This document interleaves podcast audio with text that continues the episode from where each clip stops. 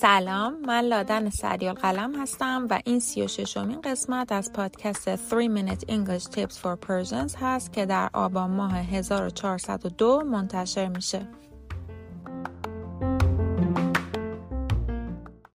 امروز می‌خوام با محتاب صحبت کنم. من و محتاب چند سالی در یک شرکت نفتی با هم همکار بودیم. محتاب به زبان انگلیسی علاقه زیادی داره و الانم در محیط کارش از زبان انگلیسی خیلی استفاده می‌کنه. هم در نوشتن ایمیل و هم به صورت تلفنی و در جلسات.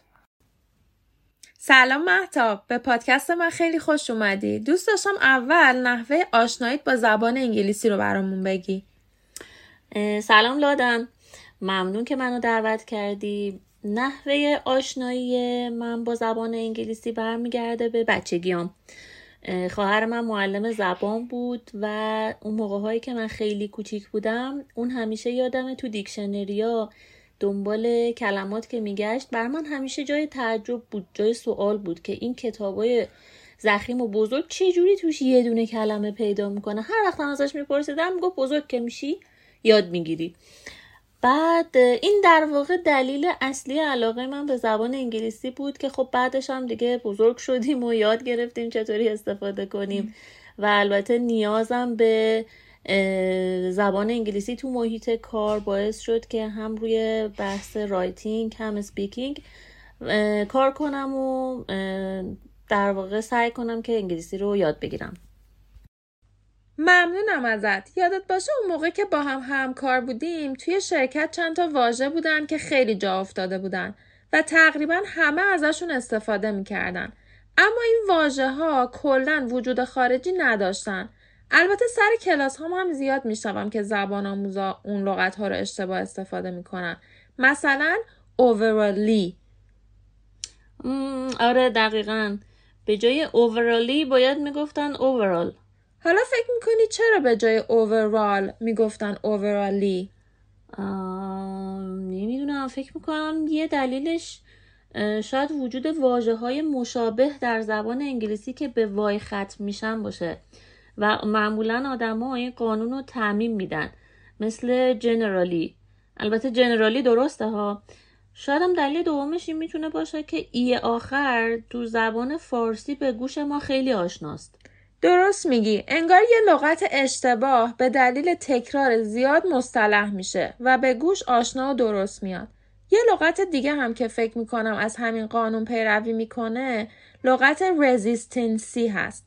resistancy وجود نداره و به جاش باید بگیم resistance به معنی مقاومت.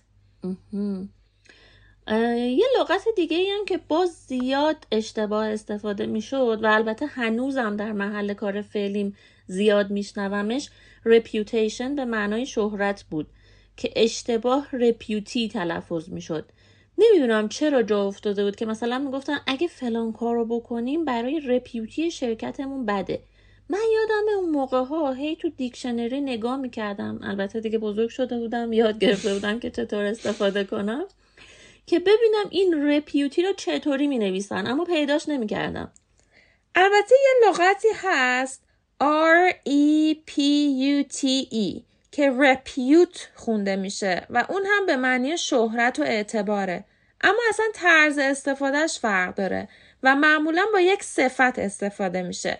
مثلا good repute یا bad repute. به طور مثال اگر بخوایم بگیم این هتل شهرت خوبی داره باید بگیم this hotel is of good repute. پس رپیوت تلفظ میشه و رپیوتی اصلا وجود خارجی نداره. درسته؟ دقیقا درسته. حالا یه لغت دیگه هم به ذهنم رسید که مثل لغت های دیگه که گفتیم اصلا وجود نداره. حالا بذار یه سوال ازت بپرسم. مدرسه راهنمایی به انگلیسی چی میشه؟ البته که در سیستم آموزشی جدید این مقطع دیگه وجود نداره و برای زمان ما بود. فکر کنم میشه middle school درسته؟ دقیقا. هم middle school میشه هم junior high بعضی از شاگردان به مدرسه راهنمایی میگن guidance school آها یعنی راهنمایی رو ترجمه می‌کنن guidance